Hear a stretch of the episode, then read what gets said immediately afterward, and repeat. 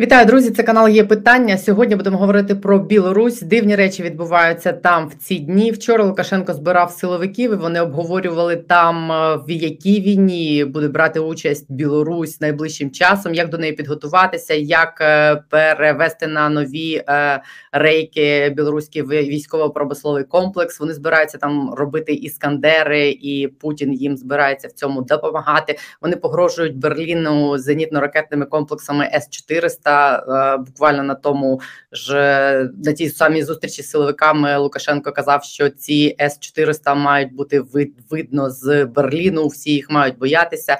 Зараз вони стягують до кордону з України сили спецоперації, збираються готувати і формувати в прикордонних областях загони територіальної оборони, збирають резервістів. До чого готується Білорусь, з ким вони збираються воювати? Про це сьогодні будемо говорити з одним з лідерів білоруської опозиції Павло Латушко сьогодні у нас в ефірі.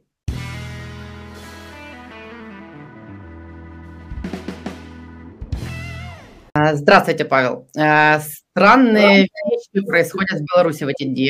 Вчера Лукашенко провел совещание с силовиками. Они обсуждали, что нужно пересмотреть подходы к вооружению, нужно пересмотреть оборонный заказ, нужно закупать у России Искандеры, нужно оставить в Беларуси там зенитно-ракетный комплекс С-400 так, чтобы было видно до Берлина. Это я цитирую. Мы с Россией договорились, что, наверное, мы оставим С-400, который у нас есть, он с Минска будет видеть до Берлина. К чему они там готовятся, с кем они собираются воевать? А, ну, Лукашенко военную риторику заводит на протяжении всего своего нахождения у власти. Особенно она обострилась в последнее время, еще до войны э, в Украине, а тем более, когда началась война России против Украины при поддержке того же Лукашенко и его режима. А, он, пытаясь э, отвлечь внимание белорусского общества от внутренних проблем, которые нарастают, это полная пацификация гражданского общества, инициатив, политических партий, независимых СМИ и так далее, и так далее, а, экономических, социальных проблем, которые нарастают в связи с неумелым, прежде всего, управлением экономикой страны, а во-вторых, в связи с вводимыми санкциями в отношении режима Лукашенко, он пытается найти образ э, врага или ответственного за то, что не получается внутри. А врагом, конечно, должен являться Запад, НАТО. Сейчас для него врагом является и Украина. И поэтому эта риторика военная э, наиболее эскалирует, наиболее представляется пропагандой как эм, э, маневр для отвлечения внимания белорусского общества.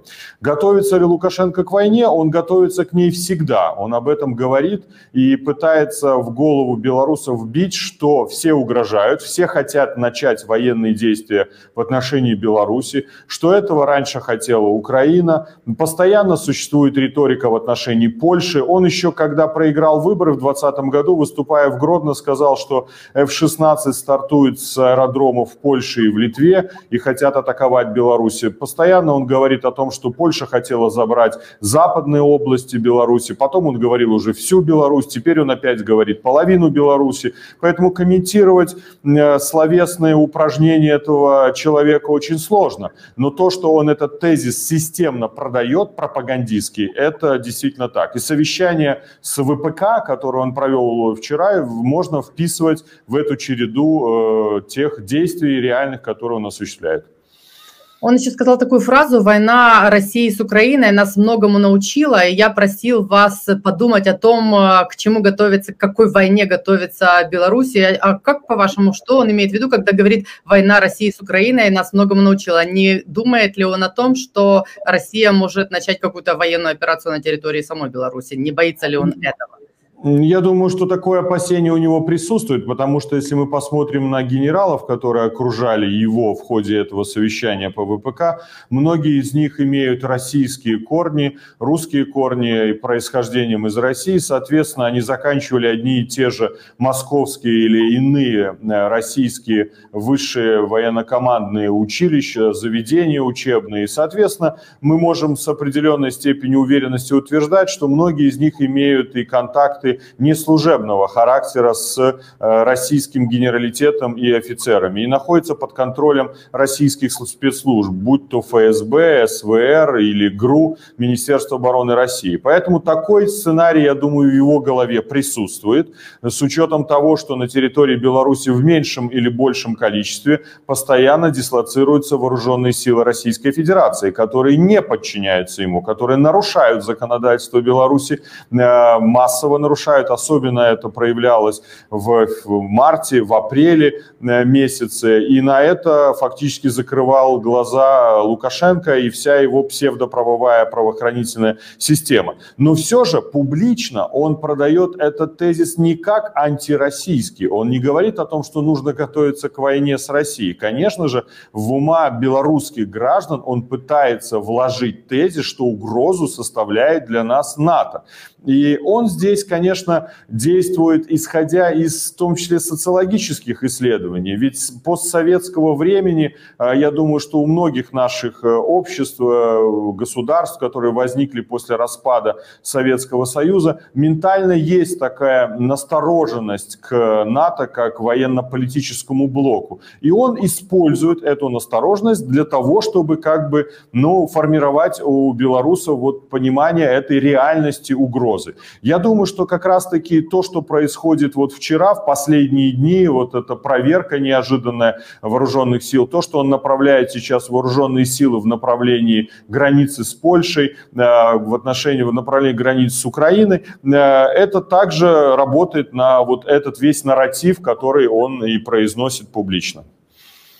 А, то, что они сейчас стягивают эти силы спецоперации к границе, то, что они заявили о том, что будут формировать в двух приграничных областях какие-то а, как это, отряды территориальной обороны, я так понимаю, и собираются около 400 резервистов мобилизовать, это они подают это как реакцию на то, что э, угроза создается у их собственных кордонов. Я так понимаю, что речь идет о обучениях НАТО на территории Польши. Или это все равно предлог э, для того, чтобы оттягивать внимание украинских войск и подыгрывать Путину?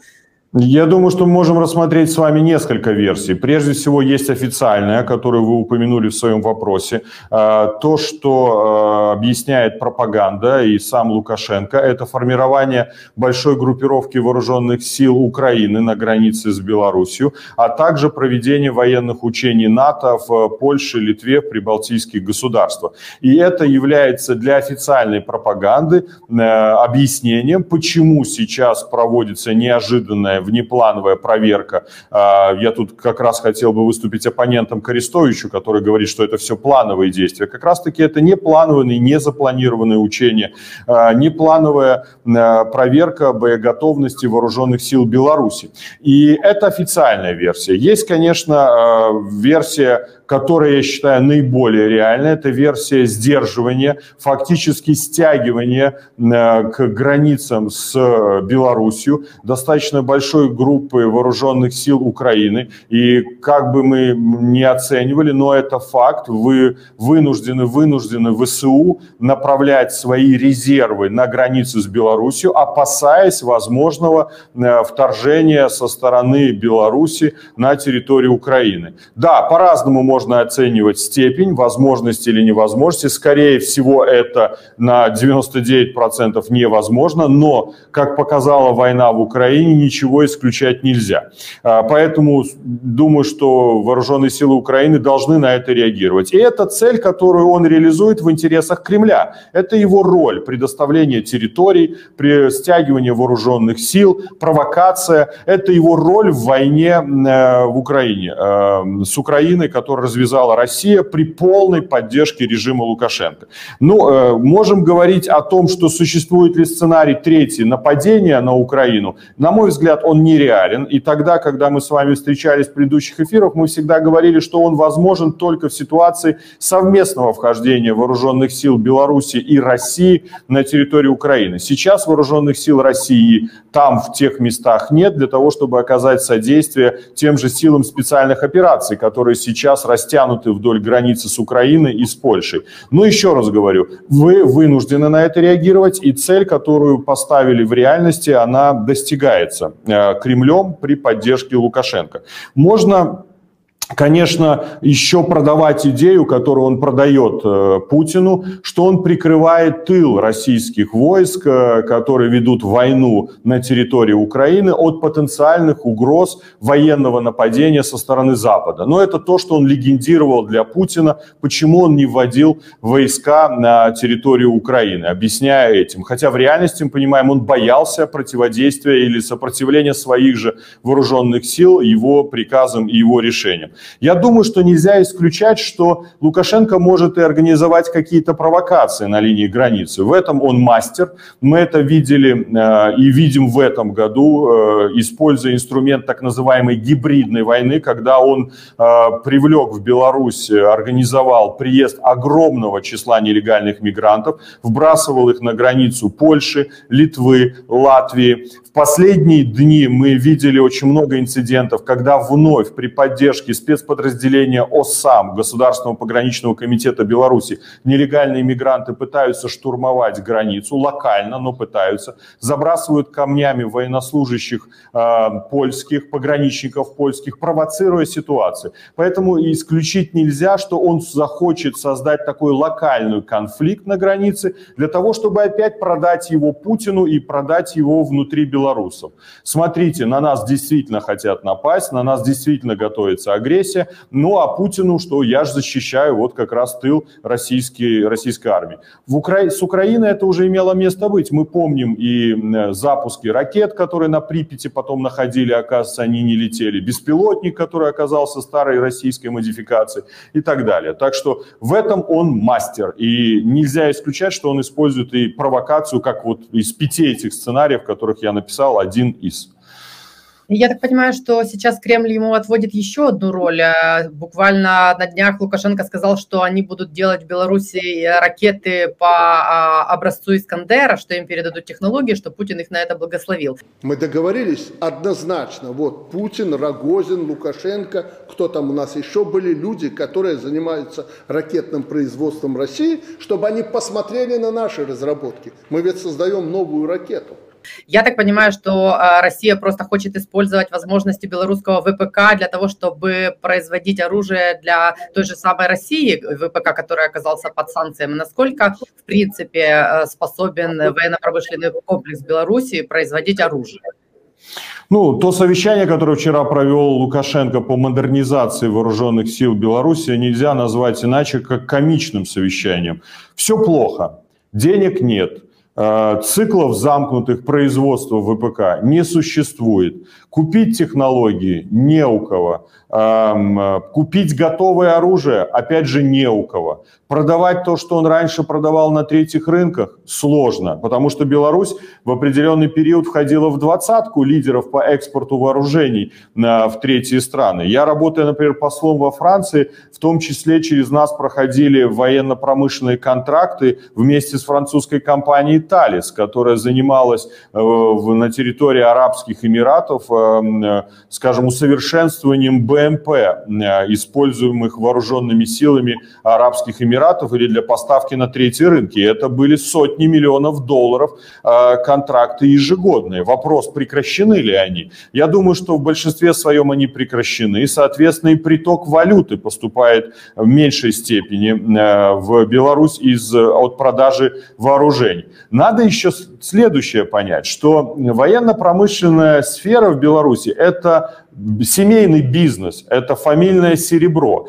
За него лично отвечает старший сын Лукашенко Виктор Лукашенко, который контролирует э, все экспортные поставки вооружений, отвечает за то, чтобы дельта, разница от этих поставок оставалась на счетах прикормленных бизнесменов э, и оставалась за границей. Она не поступает в тех объемах, которые должна поступать или поступала на территорию э, Беларуси. Поэтому сейчас он фактически фактически будет вынужден идти на определенную более широкую кооперацию, на возможное сотрудничество более глубокое с Россией и делиться этим фамильным серебром, доходами от семейного бизнеса с ВПК Российской Федерации. Он вчера проговорился, о чем говорят эксперты, я не готов э, подтвердить это или опровергнуть, но произош... прошла такая информация, что вот те же комплексы ракетные «Полонез», которыми так гордится режим, который он, кстати, поставлял Азербайджан, Азербайджану, когда Беларусь является членом ОДКБ вместе с Арменией, но поставлял он именно в Азербайджан, но это такая ремарка. Вот эти комплексы Полонез используют технологии китайские. И вчера, озвучив о том, что он фактически поделится этими технологиями с Российской Федерацией, это означает, что он придает бизнес-экономические интересы Китая. Как на это отреагирует Китай? Мы еще необходимо будет посмотреть, э, посмотреть да? поживем увидим. Опять же, он заявлял о том, что он оставит часть Искандеров э, российских на территории Беларуси, но они останутся в управлении российскими вооруженными силами, не отдадут они белорусам. Он говорит про комплексы С-400. Я также вряд ли себе представляю, что россияне отдадут им э, возможность управлять этими комплексами. Все это будут российские военные объекты, военные структуры, институты на территории Беларуси. Ну, поэтому, конечно, ничего не остается ни Лукашенко, ни России в условиях э, такой масштабной изоляции, экономических санкций, как идти на более глубокую кооперацию в военно-промышленной сфере. Ну, поживем, увидим, насколько это будет эффективно. Я здесь скептичен скорее. Ну, я так понимаю, что Запад на э, это отреагирует жестко. Против Лукашенко наконец-то введут те санкции, которые до сих пор не ввели, и которых вы давно требуете, если вдруг они начнут участвовать в том, чтобы помогать россиянам производить оружие. Ну, вы правильно говорите, что мы это требуем, и мы не раз это в эфирах говорили и с вами, и других украинских каналов, и мы ведем соответствующую кампанию и с западными политиками. Важность применения равнозначных санкций в отношении режима Лукашенко является ключевой. И здесь заявление, которое прозвучало в воскресенье G7, в котором принимал участие президент Украины, о том, что э, эти страны предпримут все усилия для привлечения к ответственности как Путина, так и тех, э, кто оказывает содействие Путину, в том числе режим Лукашенко за войну в Украине. Это очень важное политическое заявление, но у меня буквально вот вчера были встречи с некоторыми дипломатами зарубежными. Я спрашивал, ну после этого политического заявления должны последовать конкретные действия. Вопрос и применения санкций, вопрос контроля санкций в рамках Европейского Союза, э, которого не существует, хотя сегодня вот появилась информация, что Европейский Союз будет вводить такие механизмы внутреннего санкционного контроля за нарушение санкций Европейского Союза. Вопрос применения вторичных санкций Соединенными Штатами Америки, которые до сих пор его, ну, по крайней мере, я не знаю таких примеров, не задействовали. Это тоже очень важный инструмент. То есть нельзя создать возможность Лукашенко использовать лазейки разных санкций для того, чтобы зарабатывать на этом. И инструменты вторичных санкций, кстати, и ЕС и США могут быть здесь фактором дополняющим и решающим, даже в случае, если эти санкции неравнозначны. Ну, самое правильное было бы вводить одинаковые санкции в отношении э, России и режима Лукашенко. Вот возьмем сферу пропаганды. Например, мне поставили вчера белорусские журналисты демократических СМИ вопрос. Ведь пропагандисты белорусские вещают ну, полную ахинею с телеканалов. Они представляют Украину как нацистское государство, которое освобождает российские вооруженные силы, которые оказывают гуманитарную помощь украинскому народу. Но никто практически из них, за исключением некоторых еще за право э, человеческие, э, нарушения прав человека, когда у нас были протесты в Беларуси, не внесен в санкционные списки. Никто из них не привлечен к ответственности. И мы об этом тоже обращаемся к нашим украинским друзьям. Мы направляли соответствующее письмо вашему министру. Это очень важная тема. Показать пропагандистам их дорогу дорогу русского корабля, потому что они действительно, ну, зашкварные, они такое позволяют себе, что, ну, уши, как говорят, ну, там в трубочку скручиваются, да, простите за такие сравнения. А как вы думаете, почему Запад не вводит эти санкции? Им не до этого сейчас или они не верят в то, что они повлияют? Все мои контакты, которые были достаточно активны, сегодня я буду встречаться с политдиректором МИДа Хорватии, вот ежедневно проходит с э, дипломатами высокого уровня, э, говорят о том, что для них сейчас приоритетом, и это логично, является Украина. Помощь Украине и заставить Россию, принудить Россию остановить агрессию, войну в отношении Украины. Но при этом нет понимания того, той роли, которую играет режим Лукашенко как единственный союзник России в этой войне. Давайте посмотрим в рамках даже голосований в Генеральной Ассамблее Организации Объединенных Наций, сколько стран поддерживало Россию. Это единицы. Но опять же, это страны в голосовании, а в реальных действиях, предоставив военную инфраструктуру, предоставив дорожную инфраструктуру. Мы передали, например, американцам 10 пунктов помощи, это только, скажем, в зарисовках помощи, которую оказал э, режим Лукашенко э, в войне э, против Украины. Это самолеты, вертолеты, это разведка, это метеослужбы, это медицинская помощь, это продовольственное обеспечение. Но это даже мелочи в сравнении с тем, что летели ракеты и стартовали самолеты и вертолеты. То, что фактически обеспечивались коридоры на границе с Украиной для вхождения, вторжения вооруженных сил Российской Федерации на территорию э, э, Украины. То есть это уже достаточно. Почему Запад это не видит? Ну, в последнее время, я думаю, немножко так начал просыпаться. И вот это заявление G7. И важно, чтобы наши партнеры, тоже друзья в Украине, также ставили этот вопрос на всех международных площадках. Э, э, необходимо завершить э, эпоху, к сожалению, это эпоха Лукашенко у власти так же, как необходимо завершить эту эпоху имперской России. Потому что, не решив проблему Лукашенко, проблема для всех окружающих стран Беларусь останется. Он всегда будет угрозой, он всегда будет тем, кто будет провоцировать конфликты. Э, ну, как вы думаете, Лукашенко сейчас э, начал понимать, что конец э, всей этой истории, которую они с Путиным затеяли, уже близок? Вот вы, наверное, тоже смотрели парад на Красной площади, и как там выглядел Путин таким каким-то поникшим, и есть такое впечатление, что он уже сам понимает, что он может здесь проиграть, и что шансы на это очень высоки. Лукашенко же тоже должен понимать, что ну, если проиграет Путин, то что тогда будет с ним? Это будет автоматом означать крах режима в Беларуси?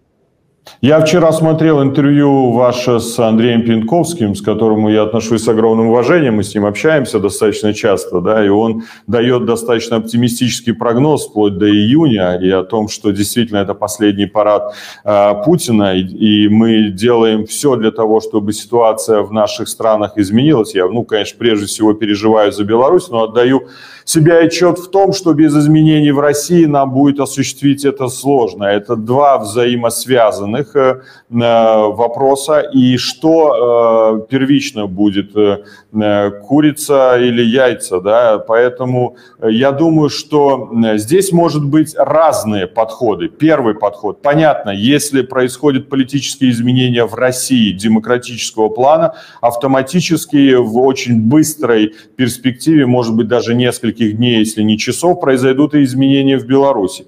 Если же победа Украины в этой войне, во что мы все верим, приведет к тому, что Путин еще будет достаточно силен для того, чтобы содержать и удерживать власть в России и одновременно удерживать Лукашенко при власти, то тогда э, можно в том числе действовать на скорейший уход Лукашенко и триггерить эту ситуацию и создавать дополнительные проблемы для России. Почему? Потому что ну, э, поддержка э, у Лукашенко в белорусском обществе минимальная. Поддержка войны на сегодняшний день абсолютно другая, э, меньшая, чем в Российской Федерации. А в России поддержка Путина гораздо большая. Поэтому изменения в Беларуси могут наступить быстрее. Но опять же, как поведет себя в этой ситуации Россия? Будет ли она настолько сильна, что будет готова оказать вооруженное содействие режиму Лукашенко к, для того, чтобы сохранить его у власти. Вот честно говорю, это сейчас является предметом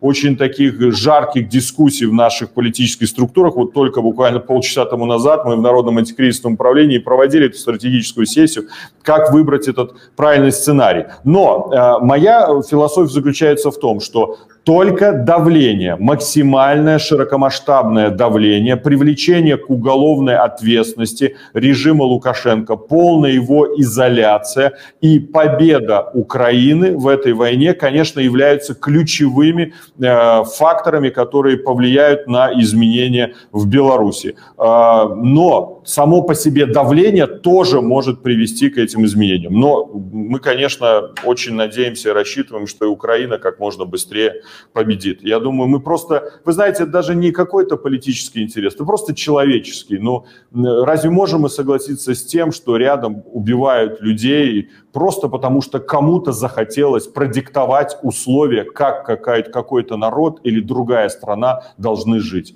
Просто здесь не про политику, здесь не, не про что иное, просто про, про человечность и моральность. И последний у меня к вам вопрос. Как вы думаете, Лукашенко пожалел уже о том, что он ввязался в эту историю? В этом интервью АП, я думаю, вы его смотрели, он сказал, может быть, впервые, что я не думал, что эта спецоперация, как они ее называют, затянется так надолго. И был ли у него, в принципе, шанс не ввязываться в эту историю?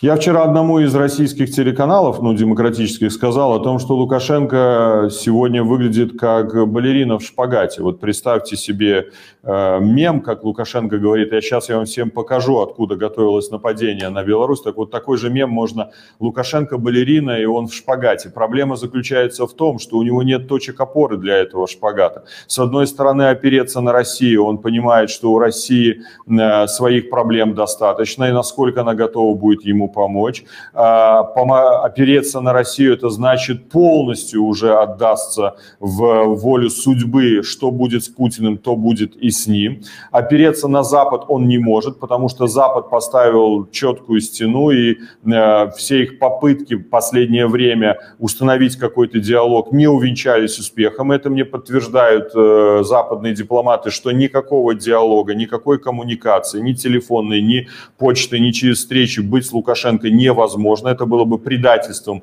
белорусского общества, белорусских демократических сил, всех тех, кто э, страдает от режима Лукашенко. Ему очень четко известны условия, на которых он должен э, пойти. Это освободить всех политических заключенных, прекратить репрессии, все уголовные дела, вывести российские войска с территории Беларуси, а после этого можно говорить только об одном, о новых выборах. Поэтому у него ситуация критичная, наиболее критичная за всю историю историю его правления. В 2020 году он столкнулся только с внутренним давлением белорусского общества. Сейчас внутреннее давление находится, может быть, в пассиве, в демотивации, но оно негативно к нему относится, но есть широкомасштабное внешнее давление. Поэтому, да, он понял, что он поставил ставку в казино, но эта ставка не сработала. Он проиграл и как ему выкрутиться в этой ситуации. Вот наша задача, и в том числе стратегия нашей команды, не позволить ему выкрутиться из этой ситуации. Значит, не позволить, чтобы у кого бы то ни было, было бы желание сейчас говорить с Лукашенко о какой-то торговле э, политическими заключенными и так далее. Он должен уйти. Эта система должна быть разрушена. Только это позволит нам строить новую нормальную Беларусь, и которая не будет никому угрожать, которая не будет делать неожиданных учений, не будет думать о том, как э, напасть на Запад или на Украину. Да, ему как-то каждый раз удается а, выкрутиться и пропетлять. Я надеюсь, в этот раз так не получится. Мы сделаем все, чтобы это не получилось, и надеемся, что Украина, э, ну, в меру силы и возможностей, э, справляясь с этой ужасной войной, поможет в том числе и нам политически. Спасибо вам за время, которое вы сегодня нам уделили. Спасибо, всього доброго. Ну, ось якась така зараз ситуація в Білорусі. Я сподіваюся, що цього разу та підла роль, яку зіграв Лукашенко в у війні в Україні, та участь, яку брали у е, війні в Україні білоруські військові, е, те, що з території Білорусі летіли сюди ракети. Я сподіваюся, що це все стане таким останнім цвяхом в політичній кар'єрі того тієї політичної тварини, на яку перетворився Лукашенко. Я сподіваюся, що з цієї історії він точно не вийде сухим з води, як йому це завжди вдавалося. Е, Нагадую вам, що ви допоможете нашому каналу, якщо будете ставити вподобайки під цим відео, будете писати там коментарі, поширювати його. Дякую усім, хто підтримує наш канал. Дякую усім, хто дивиться. Є питання. Побачимось.